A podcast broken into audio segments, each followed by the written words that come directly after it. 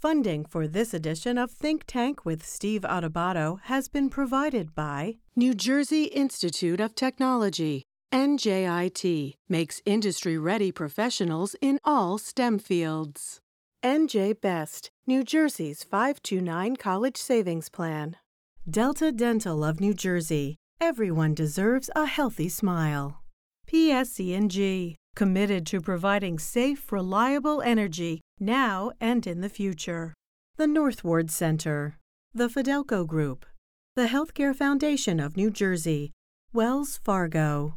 And by Robert Wood Johnson Foundation, working for a healthier, more equitable New Jersey. Promotional support provided by NJ.com, keeping communities informed and connected. And by Insider NJ.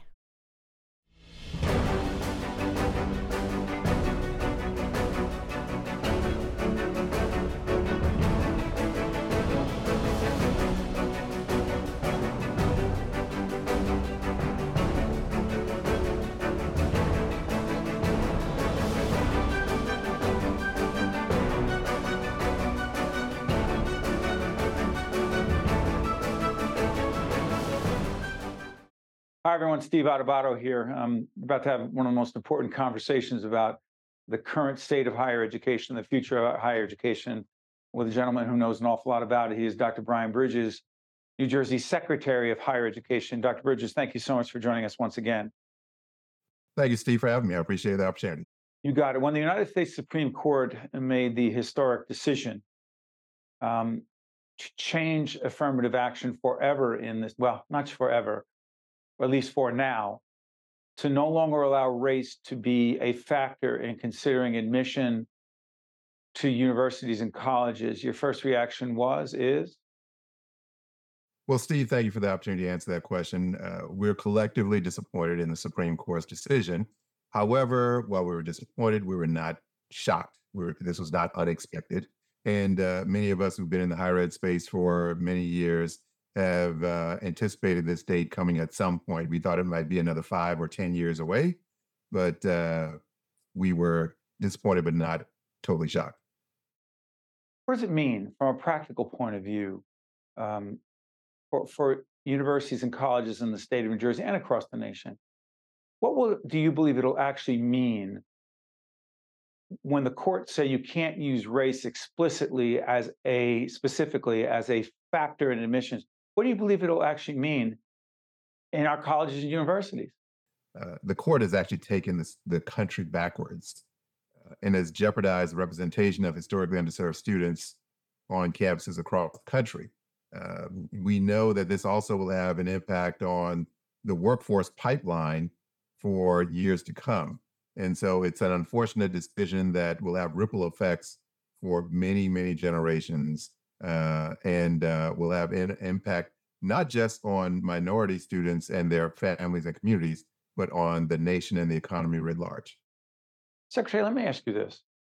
This case, or these cases brought before the United States Supreme Court on affirmative action, brought by someone who happened to be white, believes that he represents a fair number of Caucasian parents concerned about this issue, and the Asian American community involved as well. What would you say to white and Asian parents of college-age or soon-to-be college-age children who believe that the use of race as part of the criteria for admission to colleges and universities disproportionately, they perceive, benefiting students who are African-American or Hispanic, that it's unfair and discriminatory toward white and Asian students and their families, you say? Well, I would say to that, Steve, is that unfortunately, the history of this country is, and higher education admissions in this country has been unfair for much of its history. And the efforts of these affirmative action laws are designed to try to balance the playing field a little bit so that those students can also benefit from participating in a more diverse environment with students from different backgrounds from themselves and allows them to be better prepared for the workforce and the society that they will work and lead in the future.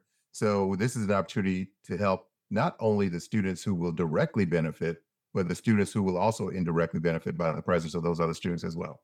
One more quick follow-up to that. to those who argue that creating a discriminatory practice toward whites and Asians by disproportionately benefiting students who are African American and Hispanic, that one effort at government or government-sponsored discrimination doesn't fix another one, you say? Well, I would say, Steve, that when you look at the numbers also, that even with affirmative action in place, most of our most elite institutions still do not have representation of African American and Latino students to their proportion of the population. Devil's advocate. If merit is the primary criteria, grades, working hard, standardized tests, your grade point average, all that, why would the enrollment figures, particularly at an elite institution, why should they mirror societies if, in fact, society's population or demographics, if, in fact, that's the criteria? Well, true, as you know, that our society has not been fully meritorious in the way that things have been awarded to, whether it's contracts, whether it's funding in some shape or fashion. So I'm not saying that institutional racism was alive and well.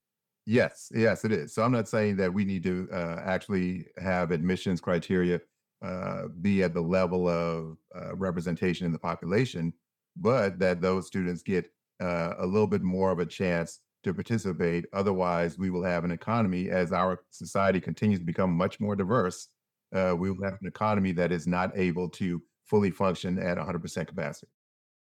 Secretary, we'll continue the conversation on affirmative action with you and other colleagues in the higher ed community. Can we shift gears to student mental health? A huge priority for you and your team in the state of New Jersey. Talk about student mental health and why we need to take it more seriously than we are and what we need to do. Please, Secretary. Well, thank you for that opportunity, because the American Psychological Association has estimated that by every measure, student mental health has declined. Not just since COVID, but even prior to COVID.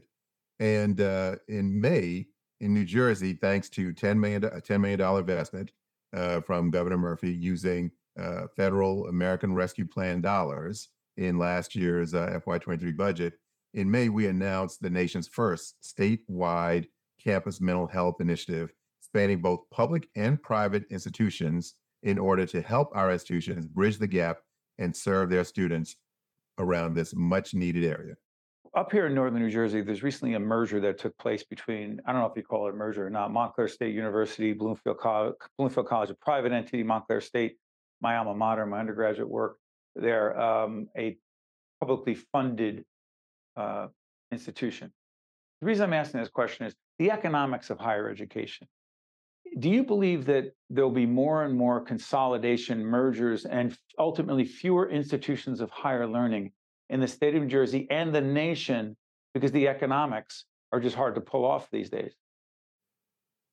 You're absolutely right, and congrats on being a Montclair grad. Our country is going through a bit of contraction because the workforce is changing and evolving, and we're seeing some contraction in higher education.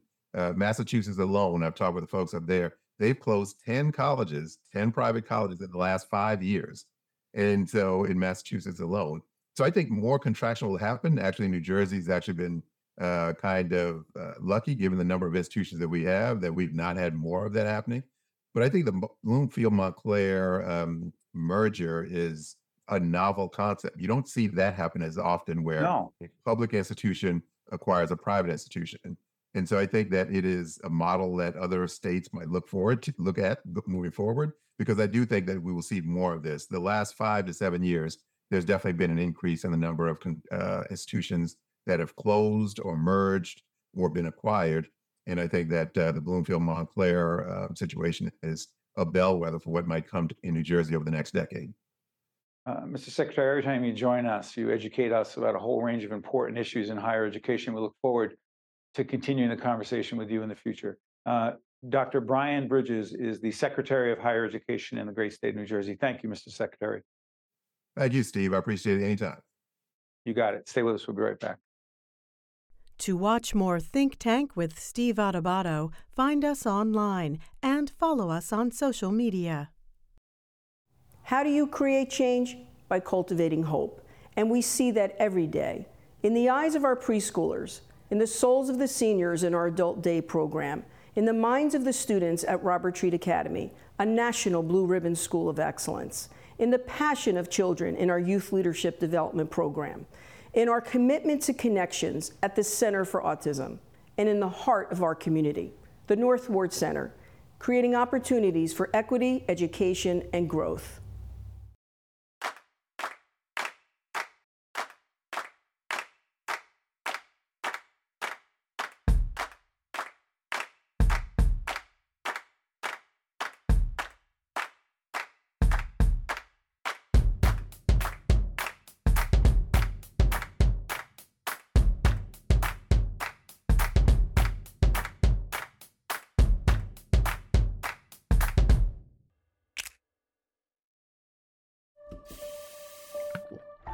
Most people don't think about where their water comes from, but we do. Veolia, more than water, resourcing the world. We're pleased to be joined by Dr. Jade Duncan, who's Director of Dental Services at Zufall Health. Good to see you, Doctor. Good to see you too, Steve. Thanks for having me. It's our honor and pleasure. We're going to put up the graphic, the website for Zufall Health. Describe Zufall Health for everyone. It's a very important organization doing really important work, please. Yes. Zufall Health is a federally qualified health center in New Jersey. We're in 7 counties, and we have been around for just over 30 years. I think this year will be our 33rd year of existence. Zufall is here for our community. We started as a volunteer clinic at one site, and now we're here. Yeah, and the dental services aspect of this, the oral health aspect of this, so incredibly important. Talk about it, please. Yes, we believe oral health is primary care. It's just as important as every other doctor visit that you have. And at Zufall, we really do integrate care. So when you come for medical, dental, we're all in the same location. So that really makes it very convenient for our patients. And we really do value the importance of dental health and knowing that it can impact every other part of your body, and it's very significant. Doctor, talk about that. We've done a lot of programming around oral health, and that whole description, you know, it's not just oral health, but there are so many other health issues, medical issues connected to our mouth. Could you give us a couple of examples to make that more real for people? Absolutely. So the mouth is literally the starting point of everything in your body, right? But most importantly, the research has been happening around periodontal disease and heart disease, as well as diabetes. And we found that people who have uncontrolled diabetes, it presents in their mouth. Some of the first signs of uncontrolled HIV, when they go into AIDS status, it's shown in the mouth. Signs of possibility of heart disease, again, starts with the plaque that builds up in the mouth, and that could travel anywhere. But the most important thing, too, to note is teeth infections. I think a lot of people just think they have a toothache and it's not a problem. It's connected to every single part of your body. They're connected to your lymphatic drainage system. That those bacteria can go to any portions of your body. It can cause heart disease.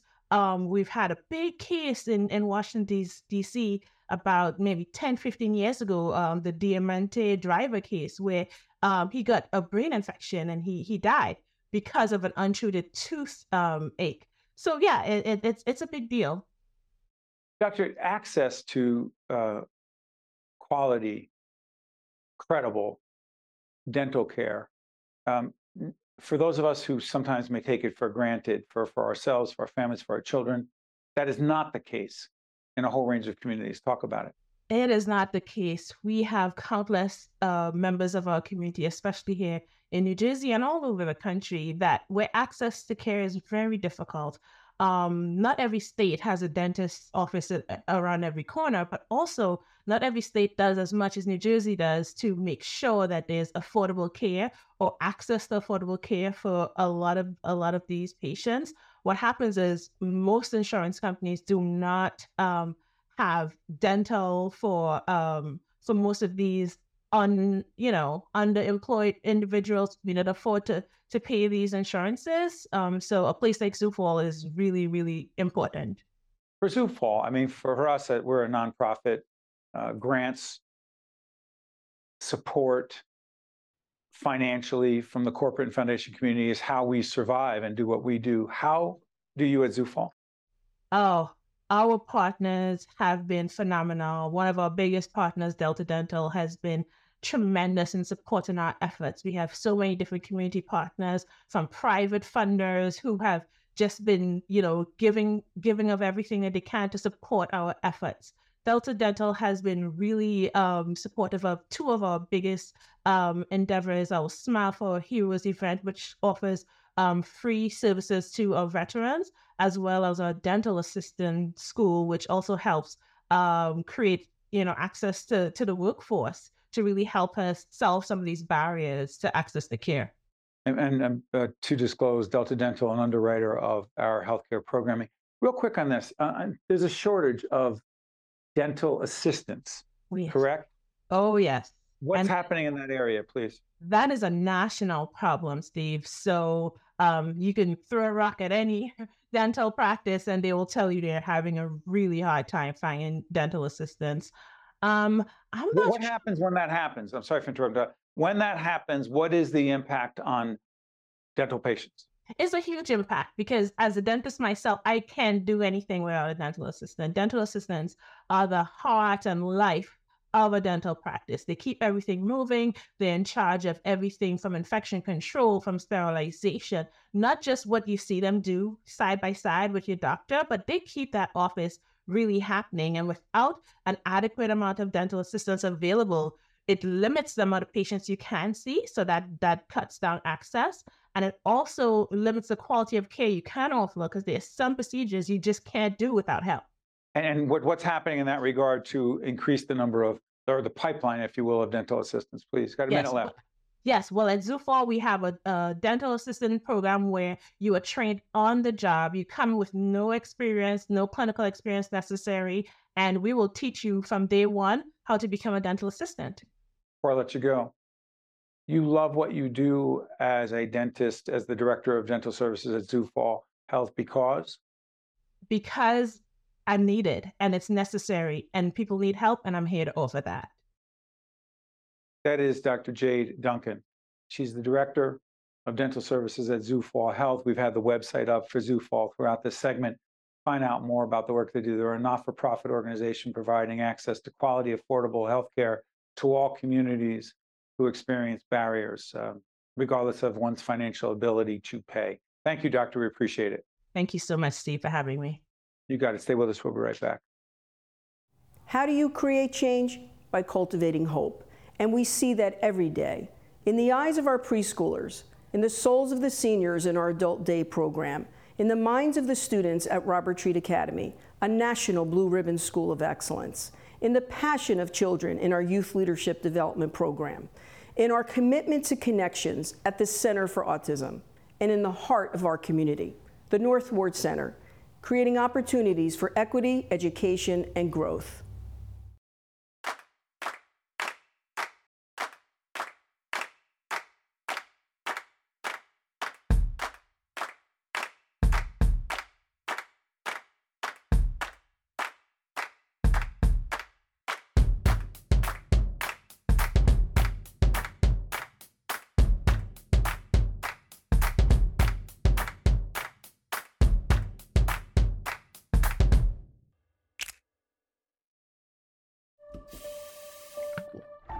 Most people don't think about where their water comes from, but we do. Veolia, more than water, resourcing the world. We're now joined by Vincent Solomeno, Deputy Commissioner of Veteran Affairs, New Jersey Department of Military and Veteran Affairs. Good to see you, Vincent. Likewise, Steve. Thanks for having me on. Great. We'll put up the website for the department and the work that you and your colleagues are doing. Tell us exactly what that work is, please. So our job at the Department of Military and Veterans Affairs is to assist over 300,000 Garden State heroes and their families day in and day out. In the last 12 months, we've had over 70,000 contacts with our veterans, our service members, and their families. So we help them get access to programs, services, and we provide some of those programs and services, and we're honored to do so.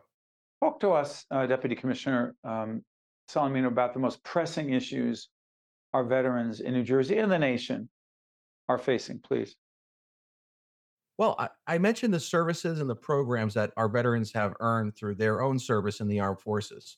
I see our mission and the greatest challenge for our Garden State veterans is connecting them with federal and state benefits. In this year's state budget, which was recently passed, the governor and the legislature came together to increase the number of state of New Jersey veteran service offices from 14 regional hubs to one in each of our 21 counties. And we view that as important, not just to get resources and programs to our vets and their families, but also as a great to bring back for the Garden State economy. So I see that as job one for the department.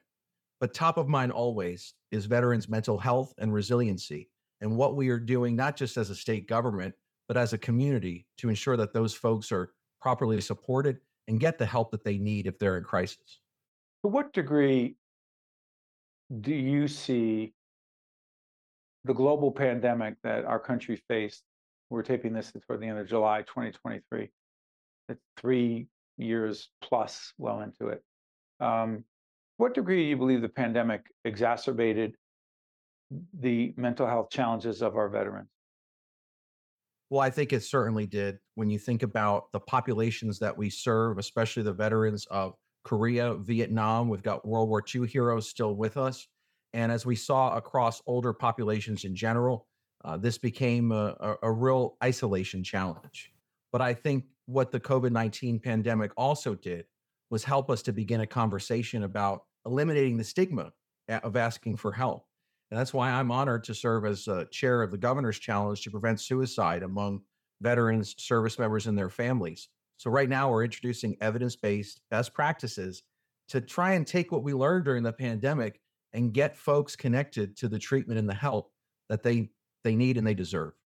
How did you come into this position, your background previously? So I'm a U.S. Army veteran of Operation Enduring Freedom. Lifelong New Jerseyan. I've served in the Army, continue my service in the National Guard as a major. During the COVID-19 pandemic, I was an operations officer. I was out there working with my fellow brothers and sisters, soldiers and airmen, to help the people of the Garden State. And when I was asked to join this department and serve in this position, I tell you, Steve, it is the honor of a lifetime. I hope it never sounds like a cliche, but Deputy Commissioner Solomeno, thank you for your service. Thank you for caring. And for those veterans who are watching who maybe didn't hear this, welcome home. I've been thinking about this for a while, and I'm not really sure how to approach it, but I want to put it out there and have a conversation. So we've had many conversations about COVID and the governor's policies, New Jersey policies as it relates to nursing homes. And the governor, you can look at previous interviews we've done with the governor. Our team will put up the website. You can see how the governor responded to my questions in that conversation. But Deputy Commissioner Solomeno, when it comes to veteran homes, what was the problem/issue in our veterans' homes as it relates to COVID? Well, I came into my position in January of this year. Prior to that, I did work in veteran services, but I can say while I was in active duty as a National Guard officer, I was the first soldier who set foot in the Menlo Park Veterans Memorial Home. So I'm intimately aware with the pandemic's challenges. And I'm also aware of the thousands of hours of unsung heroes and the work that they've done in our homes, our frontline caregivers, who right now today are doing, I would say, an exceptional job caring for our veteran spouses, and our Gold Star families. To take a step back, the Department of Military and Veterans Affairs operates the three long-term care facilities at Paramus, Menlo Park, and Vine. Right. Our objective is constant improvement, and I think we've seen that borne out. So as we look to the future in improving processes and ensuring our people are better trained, the independent Centers for Medicare and Medicaid Services have rated Paramus just recently as a 5-star. You can't get more than that, a 5-star facility in terms of care. And our facilities at Menlo Park and Violet are making progress, where each month since January, they've been rated 5 stars in quality measures. So our work isn't done. I mean, this is something that we have to do each day to ensure that our veterans get the best care that they can. But I do believe the pandemic created a crisis in long-term care facilities, not just within— What went wrong? I'm sorry for interrupting, Deputy Commissioner. What went wrong that needed and needs to be improved? Can we be more specific? Well, what went wrong that needs to be improved, Steve? Where veterans in those veteran homes that are operated by the state of New Jersey, were those veterans treated as they should have been, particularly during the early stages of COVID? I can speak to where we are right now, and I can tell you that those veterans are receiving the best possible care that we can. I can tell you that I was in there just last week paying a visit in Menlo Park, and I asked the guys in the room, I said, who thinks that this is a great place to live? And all of them raised their hands. Obviously, the pandemic indicated that there was areas where we can improve. And I'm here proudly today to say that we are improving. And I'm proud of the work that our folks are doing on the ground each day. Commissioner, I'm sorry for pressing. I'm not sorry. It's my job. Could you name one specific improvement? Oh, absolutely. So we have brought in infection control preventionists within the facilities who are leading teams to ensure that we identify future infectious disease outbreaks, not just COVID-19, but to the future. We're also in the process of embarking upon the most significant capital improvement for a veterans nursing home, I would argue, in the United States, so that our facilities at Paramus and Menlo Park are moving from dual occupancy rooms, double beds, to single occupancy, which will greatly enhance our ability to be able to contain a future outbreak and also to provide a better quality of life for those who call our facilities home. 30 seconds left. Deputy Commissioner Solomeno, the final message to all the veterans and their families watching right now. Please go ahead. Thank you for your service. And as I indicated earlier, welcome home if you didn't hear that when you came home. Please know that there are plenty of folks each day who are working to ensure that you receive access to the programs and services that you're entitled to. And if you think that we can do better, please reach out to us on social media. Our door is always open, because ultimately our department, the Department of Military and Veterans Affairs, is here to serve the folks who've served this great state and this great country. Deputy Commissioner of Veteran Affairs, New Jersey Department of Military Veteran Affairs, Vincent Solomeno, again, thank you for your service and thank you for being with us. I promise you, we on our end have a lot more work to do in covering, understanding, analyzing, talking about the challenges our veterans are facing. Thank you, Deputy Commissioner. Thank you, Steve. I'm Steve Adubato. That's the Deputy Commissioner. We thank all of them for their service, and he said it right. Welcome home. See you next time. Think Tank with Steve Adubato has been a production of the Caucus Educational Corporation. Funding has been provided by New Jersey Institute of Technology, NJ Best, Delta Dental of New Jersey, PSE&G, the Northward Center, the Fidelco Group, the Healthcare Foundation of New Jersey, Wells Fargo, and by Robert Wood Johnson Foundation. Promotional support provided by NJ.com and by Insider NJ. How do you create change? By cultivating hope. And we see that every day. In the eyes of our preschoolers, in the souls of the seniors in our Adult Day program, in the minds of the students at Robert Treat Academy, a national Blue Ribbon School of Excellence, in the passion of children in our Youth Leadership Development program, in our commitment to connections at the Center for Autism, and in the heart of our community, the North Ward Center, creating opportunities for equity, education, and growth.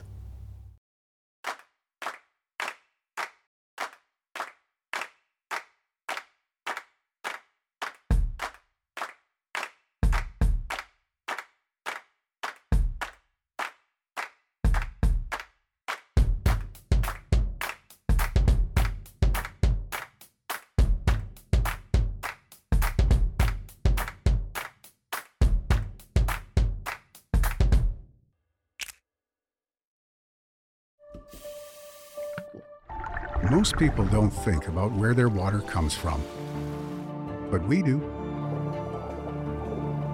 Veolia, more than water, resourcing the world. Hey kids, PBS Kids and Delta Dental want you to have a healthy smile. So here are some tips for you to remember. Number 1, eat plenty of crunchy fruits and vegetables. Number 2, brush your teeth after eating sugary snacks or drinking sodas. And number 3, drink lots of water to wash away food particles. When your teeth are happy, all of you is happy. From PBS Kids and Delta Dental, have a healthy smile.